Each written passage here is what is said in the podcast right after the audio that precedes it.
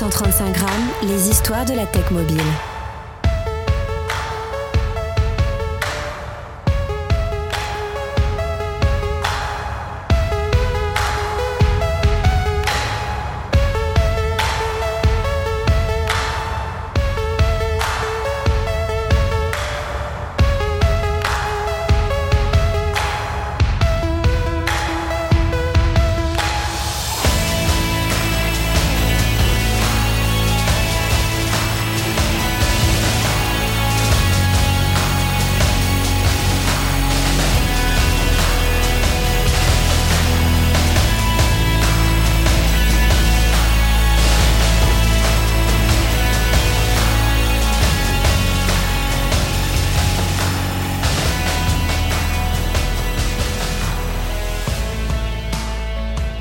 Bienvenue sur le podcast des histoires et des conversations de la tech mobile 135 grammes.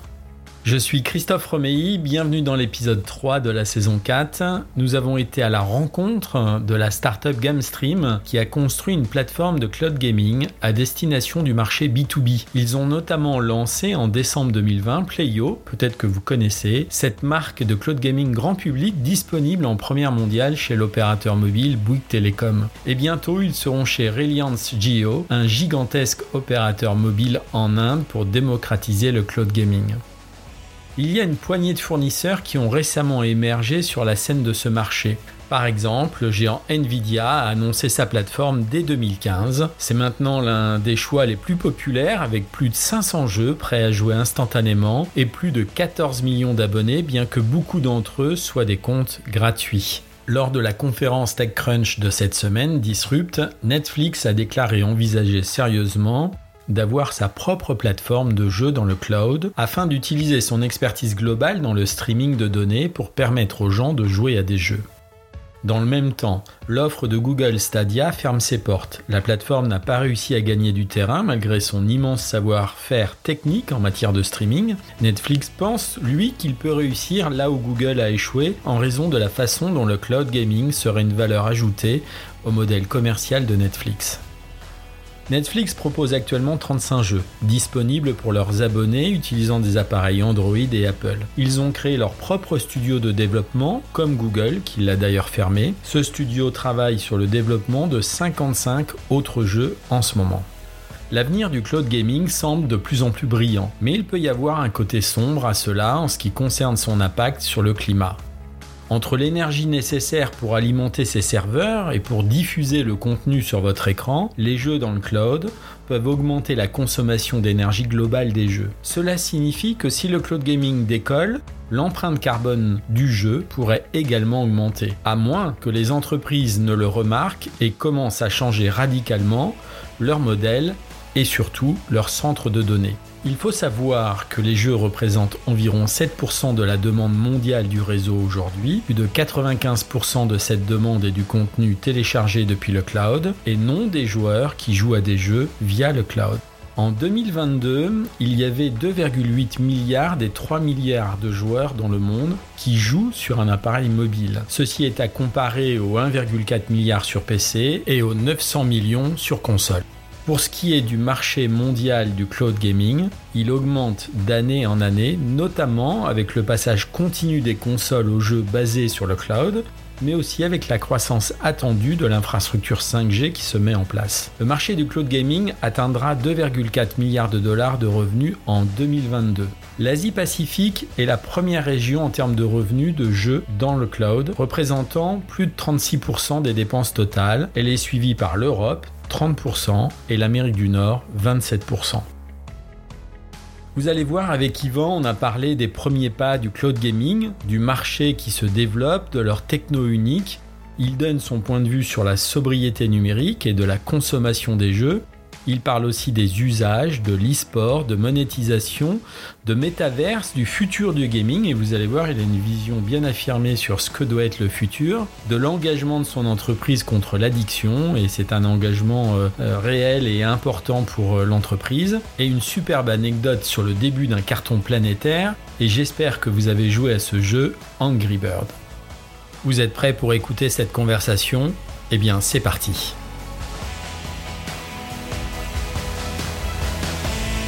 Bonjour Yvan, ravi de t'avoir sur le podcast de 135 grammes. On va parler cloud gaming et euh, tu en fais depuis très longtemps. Tu vas nous expliquer euh, ce que fait GameString, votre techno qui est particulière et puis on va parler euh, du marché aussi, du futur du, gaming et on va parler aussi de sobriété numérique et tu as des choses aussi à, nous raconter. Yvan, j'aimerais savoir comment, et bienvenue déjà Yvan. Hein. Eh bien écoute, merci. Moi je suis ravi d'être là avec toi et ravi de pouvoir aussi m'exprimer exprimé devant les auditeurs de 135 grammes. J'aimerais savoir comment, comment a démarré GameStream, comment tu as eu l'idée, euh, Yvan?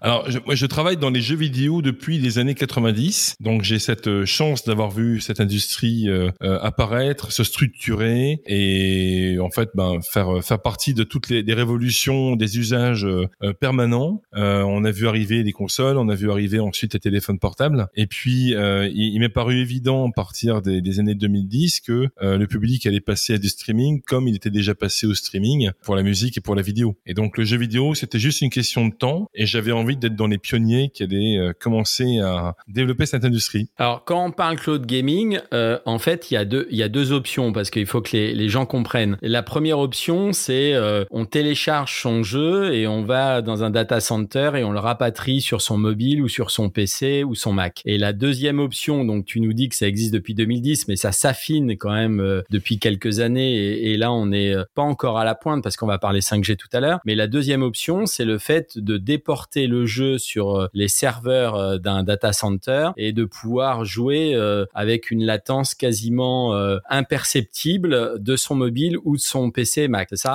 Exactement. Explique-nous rapidement pourquoi il a fallu autant d'années en fait pour commencer à, à, avoir les bénéfices de ce cloud gaming. La France était un pays pionnier en termes de cloud gaming. SFR, je crois, a sorti la première solution en cloud gaming pour des abonnés euh, d'un groupe télécom dans le monde, euh, parce qu'on avait un réseau IPTV qui était beaucoup plus développé, beaucoup plus mûr que dans les autres pays. donc il a fallu d'abord que les autres pays euh, nous rattrapent. Ils nous ont même d'ailleurs parfois maintenant dépassé en termes de qualité de, de la fibre, mais donc ça s'est internationalisé. Et ensuite, il a fallu attendre qu'il y ait des possibilités d'usage dans la partie mobile, avec effectivement l'arrivée de la 5G, euh, pour pouvoir justement ben, pouvoir également toucher des, milliards de personnes en plus.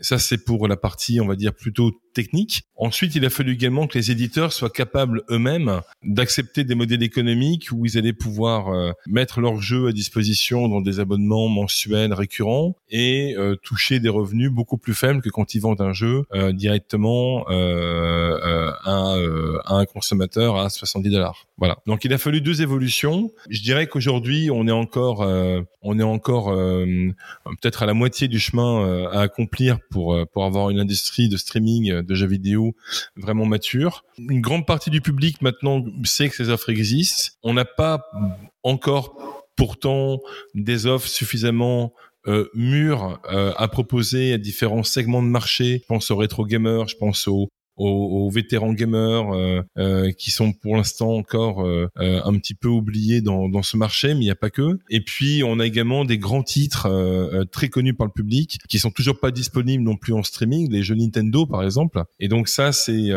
c'est encore énormément de marge de progression pour un secteur qui est en, en pleine effervescence et en, en plein boom.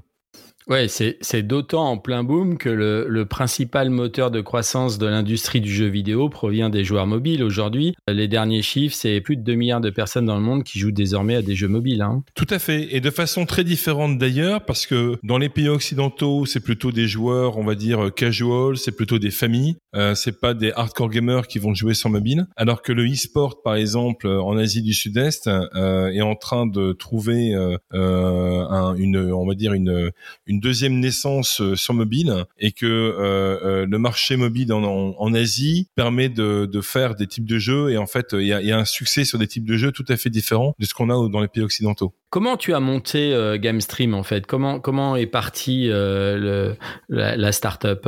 Ben, J'avais la chance de travailler dans le cloud gaming depuis quelques années, depuis 2010. Euh, au départ pour une société israélienne qui a été ensuite rachetée en 2015 par euh, un des premiers éditeurs mondiaux, Electronic Arts. Et au moment de ce rachat, moi j'ai réfléchi et on a décidé avec quelques copains qu'on allait monter euh, une solution qui serait euh, la plus mûre d'un point de vue technique et qu'on allait pouvoir ben, l'apporter en, en B2B à nos clients actuels, alors qui sont des clients groupes télécom, qui sont des groupes d'hôtels également. Et on aimerait bien maintenant euh, commencer également à diffuser nos solutions dans les hôpitaux. Tu l'as créé quand, GameStream, en quelle année? Alors techniquement, c'était fin 2015. D'un point de vue opérationnel, on a commencé à travailler dessus en 2016. On a passé deux ans, deux ans et demi à travailler vraiment sur notre produit, c'est-à-dire sur la technologie, sur le fait de pouvoir euh, euh, bah, streamer des jeux de qualité, etc. Et on est sorti commercialement la première fois en 2019 et notre premier client, c'était le principal groupe télécom indonésien euh, qui a 170 millions d'abonnés. Notre deuxième client, c'était quelques mois plus tard euh, aux Émirats Arabes Unis avec Etisalat. Et puis depuis, ben, on a signé euh, six autres groupes télécoms. Et le, dernier groupe télécom qu'on a signé, qui est un, projet euh, euh, pharaonesque pour nous, c'est en Inde, où notre client s'appelle Jayo Reliance et avec qui on va sortir une solution pour leurs clients télévision et mobile. Et ils ont 440 millions de clients sur mobile. Ouais, c'est énorme. C'est vrai que c'est l'opérateur, euh, c'est un opérateur euh, gigantesque. La Chine et l'Inde sont d'ailleurs les, deux pays euh, qui, en termes de telco, sont, absolument extra, enfin plus qu'extraordinaires, mais assez gargantuesques. Quoi. Question, Yvan, comment un opérateur vous choisit? Qu'est-ce qui fait qu'on choisit GameStream aujourd'hui? La technologie, qu'est-ce qu'elle a de particulier aujourd'hui?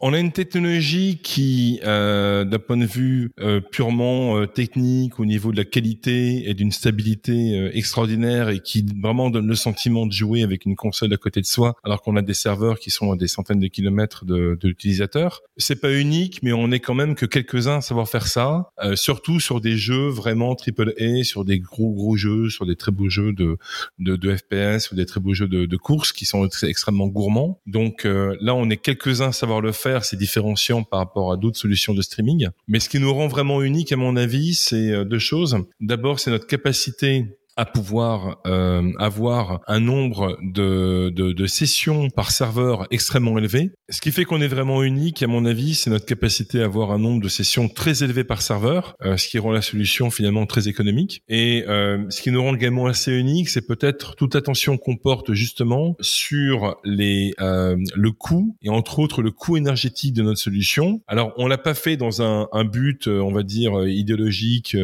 ou de bienfaisance pour l'humanité euh, au départ, c'était euh, purement intéressé parce qu'on a commencé par des pays émergents, donc comme l'Indonésie ou euh, des pays comme Dubaï, dans lequel le coût de l'énergie est extrêmement élevé. Donc on a été parmi les premiers à travailler là-dessus et à chercher des solutions qui étaient aussi bonnes pour nos clients que pour la planète. Mais c'est vrai que c'est un, un, vrai casse-tête quand même aujourd'hui euh, de pouvoir connecter des, des, milliers, voire des millions de joueurs en cloud gaming. Moi, j'ai une question, Yvan. Est-ce que c'est la meilleure des solutions aujourd'hui? Est-ce que, est -ce que pour jouer à un jeu, on a besoin de cette innovation qui est certes majeure pour jouer? Alors, si on se contente uniquement de cette innovation comme d'un gadget, mais que derrière, on ne change absolument rien dans la façon d'appréhender le, le marché, ça risque malheureusement de ne rajouter qu'une couche supplémentaire et, pas changer grand-chose. En revanche, ce qu'il faut voir, c'est toutes les magnifiques opportunités qui sont créées par le streaming de jeux vidéo. Je vais prendre quelques exemples. Est-ce qu'on a toujours besoin d'avoir un téléphone qui coûte entre 500 et 800 euros avec des processeurs très évolués, avec euh, énormément de composants rares, qui coûtent une fortune et qui est très très polluant à la production et ensuite comme déchet? Est-ce qu'on en a toujours besoin quand aujourd'hui on peut finalement tout streamer sur son téléphone? Moi, je ne pense pas. Je pense qu'il y a une énorme évolution à faire et je pense qu'au lieu de nous vendre des, des, téléphones de plus en plus complexes, grâce à la 5G, justement, on devrait revenir à des téléphones beaucoup plus basiques, capables de bien recevoir les datas, capables de prendre des bonnes photos, pourquoi pas, avec des écrans de qualité, mais avec énormément moins de technologie dessus, puisque on va pouvoir tout streamer depuis les, depuis les serveurs externes. Ça, déjà, ce serait une évolution absolument majeure. Une autre évolution, c'est du côté euh, des, euh, des serveurs qu'on utilise. La solution qu'on a mis en place avec GameStream, c'est justement d'utiliser des serveurs qui sont dédiés, qui sont nos serveurs, qu'on utilise pour streamer les jeux vidéo auprès des abonnés. La technologie que GameStream a mis en place, justement, elle, euh, elle apporte une vraie solution sur les, les coûts euh, côté électrique et côté data center, parce qu'on a calculé que euh, c'était beaucoup plus intéressant d'utiliser des serveurs dédiés au gaming qui ne fassent que ça, plutôt que de louer des instances sur les clouds fournis par Google, Microsoft et AWS, et qui, pour le coup, tournent 24 heures sur 24, ne sont pas faits pour du jeu vidéo à l'origine, n'ont pas, par exemple, les bonnes cartes graphiques pour pouvoir faire tourner plusieurs sessions parallèles, et, euh, et ces solutions en cloud et qui, euh, euh, bah, en fait, ont l'air assez assez alléchantes. D'abord, coûtent extrêmement cher, mais en plus consomment une énergie absolument faramineuse. Voilà, moi, ce qui m'inquiète, c'est un petit peu ça, c'est un petit peu toutes ces ces fermes de serveurs en cloud qui tournent 24 heures sur 24, qui y ait des clients ou qui en ait pas, et qui bouffent une énergie de dingue et qui d'ailleurs coûte très cher. Ouais, ouais. D'autant que les, les, data centers sont en pleine mutation partout dans le monde. Bon, ça, ça sera une autre partie de l'interview avec euh, avec une boîte euh, que tu utilises qui est Too Crazy, euh, qui, qui sont spécialisés dans les serveurs de haute performance et notamment euh, énergétique, avec une consommation améliorée et, supérieure à la moyenne. mais on en, on en parlera avec son avec son fondateur. En tout cas, Yvan, sur sur la partie technologie, donc on, on a compris que vous êtes en avance j'ai une question. Est-ce que vous avez utilisé des brevets qui sont euh, des brevets français ou autres? Alors, tous les brevets sont des brevets qu'on a nous-mêmes déposés. Donc, euh, toute la technologie est faite vraiment euh, maison. Voilà. D'accord. Donc vous avez, vous avez, vous faites de la R&D en fait. Vous avez des oui, on fait énormément de R&D. On fait énormément de R&D sur un, un, secteur qui, euh, comme je disais, était en pleine évolution. Et ce qui veut dire qu'on travaille pas seul. On travaille beaucoup en R&D également, par exemple avec tous les fournisseurs de 5G. On a travaillé avec tous les laboratoires de euh, euh, Nokia, Huawei, Ericsson, par exemple. mais on travaille énormément aussi avec les fournisseurs de, de processeurs, avec les fournisseurs de cartes graphiques. Donc ça demande effectivement énormément de, de, enfin on passe énormément de temps effectivement à travailler avec tous ces gens-là pour pour apporter des solutions qui s'améliore avec le temps. Pour rester un petit peu sur la technologie et la 5G, tu disais bon la 5G va apporter des, des, bienfaits, euh, notamment avec la partie smartphone pour que ça, ça connecte mieux. Moi j'ai une question. Aujourd'hui les, les, smartphones 5G sont quand même des smartphones plutôt haut de gamme, donc ce que ce que tu as dit aujourd'hui, hein, qui coûte quand même euh, assez relativement cher, même s'il y a de l'entrée de gamme on, parle de 5G milli-milliwave, qui est une technologie particulière qui permet de d'apporter euh, la data au plus près de l'utilisateur dans des zones précises. Ces smartphones, si ils sont équipés de cette puce, euh, notamment par des gens comme Qualcomm en milli-milliwave, on est à une vitesse 16 fois plus importante qu'un smartphone 5G qui utilise euh, la 5G en 6 GHz. Est-ce que c'est moins polluant ou pas ça? J'en suis pas sûr. Alors on en est encore euh, aux prémices, c'est-à-dire qu'on n'a pas encore euh, vraiment euh, développé, déployé nos offres avec de la vraie 5G telle qu'elle nous est promise. Hein. Tu sais bien qu'aujourd'hui, c'est surtout de la 4,5G. La 5G est pas encore complètement opérationnelle, sauf en Corée, en Corée du Sud en particulier. donc tout ce qu'on dit reste relativement hypothétique, mais moi je pense que cette solution, elle, elle est, elle est bien. Je pense qu'elle peut être parfaitement économe cette solution effectivement qui est fournie par euh, par, Qualcomm. Mais ce qu'il va falloir, c'est qu'on s'éduque et qu'on éduque le public à une bonne utilisation de la 5G. C'est-à-dire que si jamais le public euh, fait attention et euh, commence à réfléchir à sa consommation digitale comme il réfléchit maintenant à sa consommation matérielle, dans ces cas-là, on peut avoir une solution qui sera effectivement plus intéressante d'un point de vue écologique. Par contre, si à partir de demain, je commence à filmer mes enfants en 4K quand ils sont en train de, je sais pas moi, euh, en train de, faire un plongeon dans la piscine, et qu'après ça, j'envoie ça systématiquement euh, euh, à 40 relations autour de moi, ben évidemment que là, on, on, ne fait que qu'empirer les choses et ça va pas aller. Donc il faut qu'on change notre façon de distribuer, euh, également le contenu qu'on a envie de distribuer, et il faut qu'on change la façon de recevoir le contenu qui est distribué. Et pour ça, le fait de mutualiser des offres avec des serveurs euh, qui euh, qui ont le même contenu pour des milliers de personnes, euh, c'est parfaitement écologique, c'est parfaitement intéressant. Mais encore une fois, il va falloir qu'on change notre façon de consommer. Ouais, de consommer et que les studios euh, aujourd'hui, euh, puisqu'on parle de gaming quand même, puissent euh, diffuser leurs jeux pas en résolution 4K, parce que si ça se généralise, ça c'est la partie est finie hein, pour la sobriété numérique.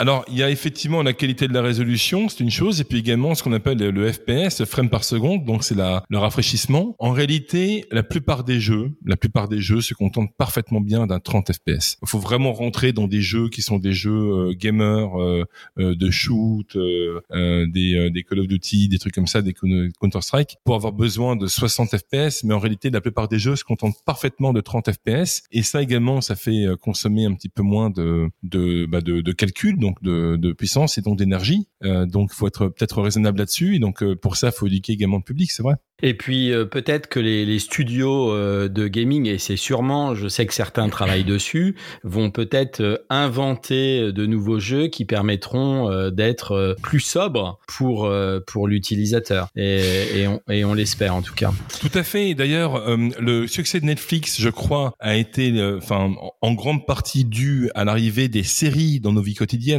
C'est qu'on regardait tous beaucoup des films, hein, Christophe, et puis tout d'un coup avec Netflix, on a commencé à regarder des séries. Et de même que dans le jeu vidéo, à chaque fois qu'il y a une nouvelle plateforme qui apparaît, il y a un nouveau type de contenu qui apparaît. Et ma conviction personnelle, c'est que les jeux épisodiques vont devenir beaucoup plus populaires grâce au streaming de, de jeux. Et euh, je pense notamment euh, à, toute la magnifique série Life is Strange qui est faite par euh, par Dontnod, un studio qu'on aime beaucoup. Et Life is Strange, bah, ce sont c'est plus de 50 millions de d'épisodes qui ont été téléchargés sur Steam ces dernières années. Ça commence à, à faire des beaux chiffres, hein, 50 millions. Puis c'est une boîte française, hein, faut le souligner. Et, euh, et en passant au streaming, eh bien, euh, les gens qui euh, tous les mois veulent jouer un nouvel épisode de Life is Strange, en passant au streaming, ils auront qu'à cliquer et jouer directement. Ils n'auront pas besoin de télécharger plusieurs gigas de données pour pouvoir ensuite y jouer sur leur PC. Et on oublie le téléphone parce que personne ne va télécharger des gigas de données sur un téléphone. Donc le streaming, c'est ça aussi, c'est plus d'accessibilité, c'est euh, moins de stockage et on sait que le stockage ça coûte en énergie. Euh, et puis tous les mois, ben voilà, des serveurs qui remplacent les versions précédentes par la nouvelle version du, du nouveau jeu qui va sortir. Donc moi je crois beaucoup aux jeux épisodiques avec le, le streaming. Je crois que c'est tout à fait intéressant comme piste. Ouais, absolument. Et alors je sais pas, c'est bien que tu parles un petit peu de Netflix. Euh, je sais pas si tu as suivi cette actualité là qui, qui date euh, de quelques mois, mais il y a l'université de Nantes, euh, notamment leur laboratoire de sciences numériques de Polytech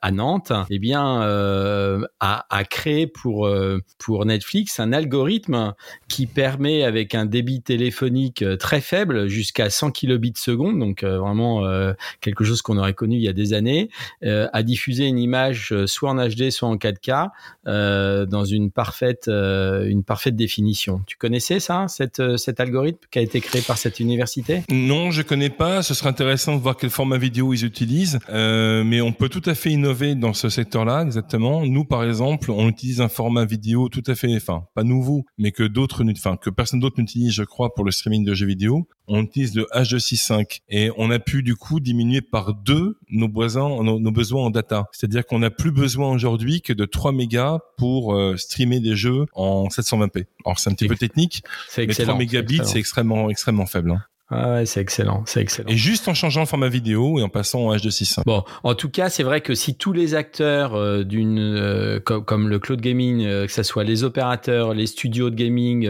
les gens qui ont la techno comme vous s'y mettent, il n'y a pas de raison que on ne puisse pas continuer à jouer en étant sobre numériquement et en faisant une consommation énergétique améliorée aussi bien chez les utilisateurs que dans les data centers. Tu es d'accord avec ça hein? Tout à fait, tout à fait. Mais encore une fois, je pense pense qu'il va falloir éduquer, il va falloir que les gens prennent des réflexes euh, euh, et, et, soient éduqués à tout ce qui est digital. Et moi, ça, ça me fait très très peur parce que euh, si on n'éduque pas, par contre, avec la 5G et les nouvelles possibilités qu'on a devant nous, bah, au lieu de réduire l'empreinte écologique, on risque de la faire monter monstrueusement. Donc, je, je ne sais pas si c'est euh, euh aux entreprises privées, euh, à des acteurs comme Netflix ou comme GameStream d'éduquer leur public, ou si c'est également peut-être à, à l'État, l'éducation. mais il va falloir qu'on trouve une solution pour éduquer les gens et qu'ils aient les mêmes réflexes et que tout comme aujourd'hui euh, ils jettent pas une bouteille en plastique par terre, eh bien euh, qu'ils arrêtent de balancer des, des, vidéos de, de alors demain de, de 50 ou de 500 gigas euh, à leurs copains pour pour, pour pas grand chose finalement. Alors il y, a un sujet aussi euh, qui, est, qui, est, intéressant avec votre technologie, Yvan, c'est que en fait euh, on parle de cloud gaming, on parle de jeux pour les telcos, euh, mais en fait votre solution elle pourrait être déportée dans plein d'autres secteurs, on est d'accord? Tout à fait, elle pourrait. Le jeu vidéo c'est un petit peu la Formule 1. la, la, la, complexité de streamer du jeu vidéo finalement c'est quoi? C'est très simple, c'est que, que chaque image toutes les 10 millisecondes est différente pour chacun des joueurs. Ça, paraît évident ce que je dis, mais quand on stream de la vidéo, euh, c'est la même image pour tout le monde. Tout le monde regarde le même film. Euh, de même que pour la musique, hein, euh, tout le monde écoute la même musique. En jeu vidéo, non. Il faut avoir cette capacité à streamer avec une latence de 10 millisecondes une image qui dépend complètement de l'action que le joueur a entrepris 10 millisecondes avant. et la complexité est là. Donc, faudrait voir effectivement quels sont les autres secteurs qui ont besoin de ce type de technologie. Et à partir du moment où on peut faire ça en jeu vidéo, bon, on peut également leur apporter Je pensais à des secteurs euh, euh, comme la santé. Euh, vous avez travaillé notamment pour certains hôpitaux, non? Euh, alors, on a beaucoup réfléchi effectivement à travailler dans la partie euh, hospitalière. Aujourd'hui, on s'est déployé dans l'hospitality, on va dire en général, mais pour la partie euh, hôtel avec le groupe Accor, donc à qui on fournit donc des solutions dans les lobbies. Et les hôpitaux, c'est quelque chose qu'on aimerait vraiment faire. C'est vraiment d'ailleurs euh, moi ce qui me ce qui me passionne le plus personnellement dans les projets qu'on a dans les dans les tuyaux, parce que euh, on s'est rendu compte qu'il y avait des centaines de jeux qui existaient, qui étaient des jeux médicaux qui permettaient de d'améliorer la, la, perception de leur maladie euh, par les patients, des jeux qui accompagnent à mieux comprendre leur maladie et pourquoi pas même également euh, euh qui les accompagnent également à peut-être les euh, mieux combattre leur maladie. et donc on, on, a très envie d'apporter cette solution.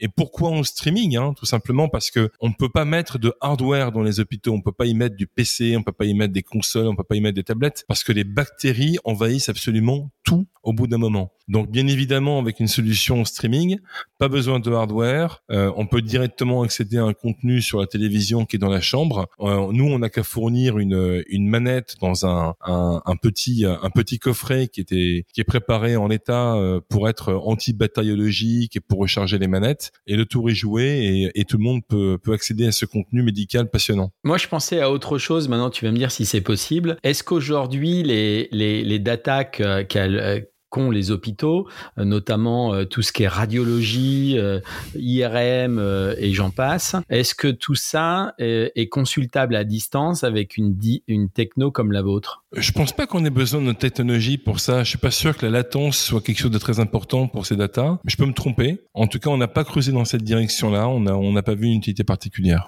Ok, très bien. Autre point, un truc que vous avez développé aussi avec l'école des héros, ça, ça, c'est intéressant aussi d'avoir euh, passé un partenariat avec euh, cette école parce qu'aujourd'hui, il y a quand même, euh, rien qu'en France, euh, 2% de personnes qui souffriraient d'addiction aux jeux vidéo. Tu peux nous raconter ce que vous avez fait avec eux? Alors, Michael Stora est un ami de longue date qui, effectivement, d'abord est un, est un psychologue très reconnu qui, qui fait des traitements à base de jeux vidéo mais qui aide également les gens qui sont euh, en addiction totale euh, petit à petit à se, se, se, libérer finalement de ces addictions. Donc on a énormément de projets avec l'école des héros. Euh, on a commencé effectivement à, à en monter quelques-uns et euh, toute l'idée qui est derrière pour nous, c'est vraiment d'apporter un contenu euh, également plus large que ce que les joueurs vont habituellement chercher. Énormément de joueurs en fait vont suivre les jeux les plus populaires joués par leurs copains dans euh, dans la cour de récréation ou euh, au bureau euh, ou sur le terrain de foot. Hein. Ils vont ils vont prendre les mêmes jeux. Et donc nous, on prend plaisir à mettre en avant d'abord des jeux qui sont des jeux qui sont des vraies petites pépites, qui sont des jeux qui sont extrêmement sympas en termes de jeux, qui sont extrêmement innovants parfois au niveau graphique. Je pense à un jeu qu'on a qui est fait complètement en aquarelle, hein, qui est absolument sublime. Et on met également en avant des jeux qui sont des jeux qui sont qui ont été prévus à l'origine pour des personnes en situation de handicap. Je pense à un jeu qu'on a mis sur la plateforme et qui est un jeu à l'origine pour les personnes qui ont perdu la vue. Et donc c'est un jeu qui est entièrement euh, audio, qui donc est très intéressant, qui euh, qui permet aux joueurs de se plonger dans une autre forme de de, de réalité, hein, tout à fait différente de la sienne quand il n'est pas lui-même, euh, quand il n'a pas perdu la vue. Ça sont des exemples de choses qu'on fait avec l'école des héros. Et euh, Michael justement fait partie de tout le projet qu'on a aujourd'hui dans les hôpitaux. Et on voudrait on voudrait aller beaucoup plus loin avec eux. Et on on attend d'avoir réussi une nouvelle levée de fonds pour pouvoir mettre les bouchées doubles dans cette partie-là. On va parler, euh, Yvan, euh, maintenant de, marché. Euh, le marché est incroyable euh, du cloud gaming, du gaming en général. Toi, dans les usages que tu vois, et tu nous as parlé tout à l'heure des différentes signatures que tu as passées avec différents telcos à travers le monde, est-ce que le bloc Asie est plus performant en termes d'usage aujourd'hui que les autres blocs US et Europe, ou est-ce que tous finalement les trois se valent en termes d'usage? D'une façon générale, pour le cloud gaming, euh, les perspectives qui sont données par les différentes études donnent euh, une répartition entre les différents continents relativement égale à la taille du marché du jeu vidéo sur chacun de ces continents aujourd'hui. Il n'y aurait pas une surreprésentativité, par exemple, de l'Asie du Sud-Est ou euh, de des États-Unis euh, sur tel ou tel marché. Ça, c'est en volume de chiffre d'affaires. D'accord? En revanche, et en ce qui nous concerne, nous, GameStream en particulier, on, on, on a peut-être, je crois que c'est 80-85% de nos clients euh, sont asiatiques aujourd'hui, et ça ne va faire que, que s'amplifier demain, ça, ça va être de plus en plus le cas, parce que on apporte une solution également qui permet à des gens qui n'ont pas les moyens de s'acheter un PC performant ou de s'acheter une console, de jouer à des jeux vraiment euh, triple A de grands éditeurs internationaux. Donc, dans les marchés émergents, évidemment, euh, on a un succès euh, très important puisque c'est quand même euh, un investissement de base pour une console dans les 400 500 dollars qu'on leur évite de faire. Voilà. Mais parce qu'on ne cible pas non plus vraiment les gamers. Un gamer, un vrai gamer américain, européen, il n'a pas besoin d'un passer par du streaming. Il a déjà tout le matériel qu'il lui faut sous la main. Donc nous, ça nous touche moins. Ok, très bien. Un autre phénomène qui est parti de l'Asie et qui peut-être fait partie de votre réflexion et de vos pistes de, de business, c'est l'e-sport. C'est un vrai phénomène. Il y a des, des centaines de millions de passionnés euh, amateurs hein, et, et, professionnels maintenant, puisqu'il y, a, il y a des écoles, il y a des équipes euh, qui s'affrontent euh, en jouant à des jeux de société, à des batailles, euh, à des arènes de combat. Euh, c'est multijoueur. Enfin, vraiment, il y a, il y a, vraiment de tout dans, dans l'e-sport. c'est des pistes de, de business assuré pour vous, ça euh, C'est partie des choses sur lesquelles on réfléchit, mais c'est pas encore vraiment construit. Euh, il reste encore à bâtir les modèles économiques. Parce qu'encore une fois, on est sur un secteur dans lequel euh, euh, l'acquisition du matériel de base ne fait pas vraiment de différence et dans lequel il, y a, il faut faire extrêmement attention, bien sûr, à, la, à, à surveiller la qualité de connexion qui est donnée euh, aux uns et aux autres. Surtout que le jeu, le titre est souvent immersif, euh, donc euh, c'est clair que euh, il faut pas, en termes de latence, il faut pas, il faut pas se planter. il y a un autre phénomène, je sais pas si tu connais cette stat, c'est les joueurs de la génération Y passent plus de temps à regarder d'autres personnes à jouer à des jeux qu'à regarder eux des sports traditionnels à la télévision. C'est vraiment un phénomène ça euh, depuis quelques années. Oui, alors ce qui est intéressant, c'est que c'est un phénomène qui euh, j'ai envie de dire, qui a commencé même euh, un petit peu avant. Euh, j'ai été game designer pendant très longtemps, et donc euh, dans les années 90, les joueurs étaient beaucoup plus actifs dans leur jeu, et petit à petit, les cinématiques ont pris plus en plus de place, et on s'est rendu compte que les joueurs devenaient un petit peu,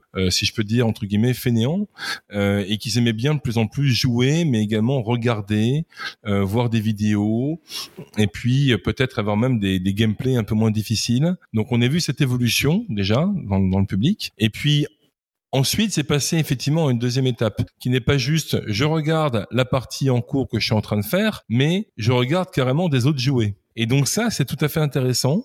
Euh, ça permet également des, des communautés euh, euh énormes de bah de d'exister et de, de, partager, de partager autour de leur passion euh, sur Twitch en particulier, hein, bien sûr, qui est le premier média pour ça. Absolument. Et, et c'est très très très intéressant. C'est pas notre marché, mais on peut imaginer par exemple demain proposer à nos abonnés plutôt que de jouer en streaming. Alors je préférais, ils pourraient peut-être aussi regarder d'autres personnes de la plateforme jouer, puisque pour pour nous, finalement, c'est complètement neutre en, euh, en termes techniques. C'est-à-dire que à partir du moment où j'envoie un flux vidéo vers la personne qui joue, eh bien, ce flux vidéo, si jamais je veux l'envoyer non pas vers une personne, mais vers 100, 1000, 10 000 ou 100 000, ça ne nous prend absolument pas plus d'énergie, de machine, euh, de courant électrique euh, pour le faire. Donc, c'est quelque chose qui, en streaming de jeux vidéo, euh, est parfaitement applicable et ce sera présent dans notre prochain produit. Parlons un peu euh, du, futur, euh, Yvan. Comment tu vois, toi, euh, le parce que comme tu es un, vétéran du, gaming, comment tu vois les deux trois ans qui arrivent là en termes de gaming? Est-ce que tu penses que euh, la 5G va favoriser les usages et comme tu l'as décrit tout à l'heure au début du podcast, euh, va, va aider euh, toute la chaîne de valeur, y compris les, les utilisateurs Ou est-ce que tu penses qu'on va revenir à des modes plus traditionnels autour du, du gaming? Alors tout d'abord, je pense qu'on va être surpris parce qu'en jeu vidéo, on est toujours surpris. On est toujours surpris par les évolutions. C'est passionnant, mais quand on regarde les 10 acteurs principaux du jeu vidéo dans les années 80, qu'on compare à la liste de, du milieu des années 90, du milieu des années 2000, 2010, etc., le, la, la, révolution est permanente. C'est complètement dingue. Donc on va être surpris. Et tout ce qu'on va dire sera certainement euh, déjoué par les faits qui vont partir dans d'autres directions. Aujourd'hui, l'objectif de toutes ces solutions de, de, streaming et grâce à la 5G en particulier, c'est de réussir à offrir euh, euh, un service complètement multiplateforme, c'est-à-dire on essaie tous de faire comme Netflix et de faire en sorte que notre abonné euh, il puisse jouer à son jeu sur un téléphone, sur un PC, sur une télévision, etc. C'est très compliqué. C'est très très compliqué, ne serait-ce que parce que sur les téléphones, ça va être plutôt des jeux en touch euh, qui vont plaire. Les gamepads virtuels euh, sont, sont, sont difficiles d'accepter, alors que sur une télévision, on veut jouer avec un gamepad. D'accord? Donc c'est très compliqué de réussir à uniformiser autour de différentes plateformes un service unique. Ok donc c'est peut-être là qu'il va y avoir des évolutions. Peut-être qu'en fait on va on va avoir des plateformes euh, qui vont euh, qui, qui vont euh, drainer leur propre service de streaming. Ça c'est pour parler uniquement du streaming. Et sinon le, le, le, jeu vidéo en tant que tel, ben je pense qu'il est il est parti pour se développer de plus en plus sur téléphone et sur mobile. Et donc à mon avis c'est c'est ça qui va qui va continuer à progresser dans les prochaines années parce que c'est facile. On l'embarque partout, il remplace un PC. Il y a qu'à voir les ventes mondiales de mobile comparées à celles du PC et on, on comprend où marché. comment tu vois euh, le, le, buzz du moment, enfin qui est plus qu'un buzz puisqu'il y a une, toute une économie qui est en train de se construire autour, qui est le métaverse. Est-ce que tu penses que le métaverse peut absorber le gaming ou est-ce que le gaming va absorber le métaverse? Alors le métaverse c'est une, une vieille histoire d'amour. Moi j'ai eu la chance de faire partie de l'équipe de Canal Plus Multimédia euh, au début des années 2000 qui avait travaillé sur le deuxième monde et, euh, et donc c'est vraiment une chance parce que c'était euh, un des premiers euh, métaverse euh, euh, jamais créé. À l'époque, ce qui avait été très intéressant, c'était de de se rendre compte que c'était une expérience parfaitement nouvelle et euh, et, et, qui avait plu, mais à l'époque plutôt, on va dire, un, un cercle d'aficionados un peu intellectuels. Euh, et puis ensuite, c'était c'était un peu parti. Le le le métaverse aujourd'hui, il essaie d'apporter une dimension en plus. Il essaie d'apporter de la sensorialité. Alors que ce soit dans le vécu physique, que ce soit pourquoi pas par l'odeur ou que ce soit par le goût ou pour bon. Et là, bien sûr, alors euh, euh, tout le monde a beaucoup d'imagination pour pour pour voir ce qu'on pourrait apporter. En ce qui me concerne, euh, je crois justement que le projet qu'on a dans les hôpitaux peut être l'objet d'un métaverse à part entière, parce que je pense que si on peut accompagner les malades à travers des jeux qui leur font comprendre ce qu'ils ont physiquement, eh bien, on peut peut-être aller même un peu plus loin. On peut peut-être y rajouter comme option d'avoir un casque pour peut-être encore plus visualiser ce qui arrive vraiment concrètement dans son corps et on peut peut-être réussir à y stimuler des, des résultats, euh, pourquoi pas physiques. Donc c'est dans cette voie-là que personnellement je suis en train de, de chercher. Mais le métaverse c'est un moyen d'expression. Donc le métaverse ne va pas avaler le gaming. Le gaming va s'exprimer à travers le métaverse. C'est un moyen d'expression. Merci, euh, c'est passionnant. Euh, mais j'avais complètement zappé cette histoire de, de Canal Plus en 2000, mais c'est vrai que euh, en France, il y a eu beaucoup d'innovations euh, très en avance quand même. Bon après, euh, tout tout n'est pas utilisé, et puis comme tu l'as expliqué aussi, tout n'est pas, euh, les réseaux sont pas n'étaient pas là. Enfin, il y a plein de choses qui fait que tout ça n'avançait pas à un bon rythme. Là, les planètes, on va dire, s'alignent aujourd'hui avec avec les technologies. Ouais, parce que moi, ce que j'aimerais, ce que j'adorerais faire, si tu veux, c'est euh, travailler avec des gens qui travaillent dans les nanotechnologies, les nanorobots. Et j'aimerais bien que, avec un jeu vidéo et un gamepad et un casque virtuel, on s'injecte des nanorobots qu'on qu'on pourra maîtriser dans son corps pour euh, dégommer les, les bactéries euh, une par une, comme dans un jeu. Voilà. c'est très futuriste, euh, Yvan. oui, mais c'est ce que j'aimerais. C'est vraiment mon projet, quoi. Mais bon, euh, faut bien, faut bien viser des trucs un peu dingues, hein, sinon. Ouais, excellent, excellent. Allez, pour pour finir la, la conversation, on parle un peu modèle économique euh, pour les utilisateurs de, de, jeux, notamment de cloud gaming. Aujourd'hui, euh, on peut dire que beaucoup de, beaucoup de services marchent avec un, abonnement. Les consommateurs commencent à, à, ressentir une lassitude des abonnements. Est-ce que tu penses que c'est le Graal, l'abonnement, pour, euh, pour le gaming? Waouh euh, Oui. Qu'est-ce que tu penses, toi, du modèle économique aujourd'hui mis en place dans le gaming? Est-ce que tu penses qu'on a besoin de passer par un abonnement ou est-ce qu'on a d'autres modèles? Euh, Il y a le modèle publicitaire, il y a le modèle freemium, enfin, il y a, plein de modèles possibles aujourd'hui. Alors, il y a plusieurs évolutions possibles. Et ce qui est intéressant, c'est que nous, on a des, des, clients qui sont justement en train de chercher dans ces différentes directions. D'abord, il y a le, euh, j'ai envie de dire, il y a un petit peu le, le dilemme modèle gratuit et modèle payant. Euh, donc, modèle gratuit financé par la pub et puis euh, pourquoi pas payant euh, quand on veut ne pas avoir de pub. Euh, ça c'est une première chose. Et ensuite il y a le modèle freemium bien sûr qui dans le jeu vidéo est en place depuis longtemps. donc on, joue à un jeu qui au départ est gratuit. Puis si on a envie vraiment on peut acheter des, items en plus et, et ça fait une source de revenus. Je pense que on, va rester sur ces deux types de, de, de dilemmes pendant encore quelques années. Tout simplement parce que le public lui-même n'a pas vraiment tranché. On a, on a vu récemment dans la presse Netflix réfléchit à une offre financée par la publicité. Hein. Je crois que tu as, vu ça, Christophe, aussi?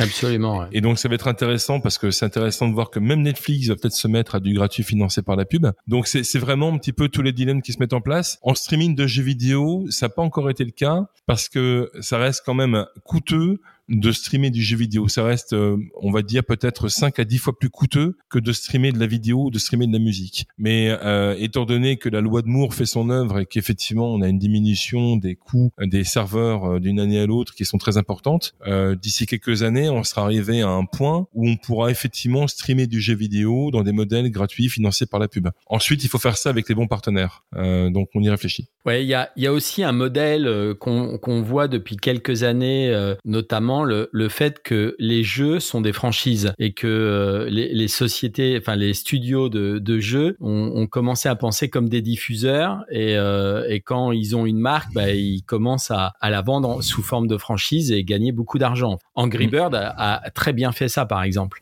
C'est que c'est marrant parce que Angry Bird, le, studio Shilingo qui était à l'origine d'Angry Bird, j'avais rencontré les gars euh, à l'E3 de Los Angeles en 2000, en 2009 j'ai voulu euh, leur organiser un, un projet avec Universal Music, mais avant qu'Angry Bird ne sorte. Hein, pour l'instant, c'était juste Shinigo qui faisait entre autres Angry Bird. Les mecs avaient tellement pas d'argent, j'ai dû leur payer leur billet de train pour qu'ils viennent de Londres. Et trois mois après, ils ont sorti Angry Bird, et là, ils me répondaient plus au téléphone. ah ouais, ben voilà. Belle anecdote, Yvan, pour conclure ce podcast. Je te remercie beaucoup. On a abordé pas mal de sujets. Euh, en tout cas, merci du, du temps que tu, tu m'as accordé. Et donc, la deuxième partie du podcast, on va, on va essayer d'avoir Alain Wilmous euh, de, de, de, Too Crazy, qui est euh, ton partenaire, euh, notamment pour avoir des data centers et des serveurs avec une sobriété numérique irréprochable. Tout à fait. Tout à fait. Ils sont extrêmement innovants dans cette, cette partie-là. On a beaucoup de plaisir à travailler avec eux. on va parler de tout ça avec lui. Merci beaucoup, Yvan. Je t'en prie, merci.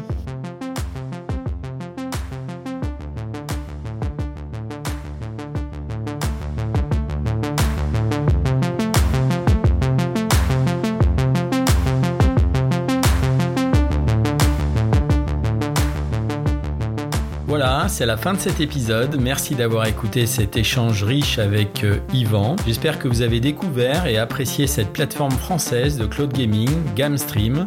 C'est un marché en pleine ébullition. D'ailleurs, le prochain podcast, nous allons poursuivre cette conversation avec Alain Wilmut, qui est le cofondateur de Too Crazy, qui conçoit, produit et commercialise des serveurs informatiques haute performance sur mesure et éco-responsables pour les data centers du monde entier une conversation tout aussi passionnante.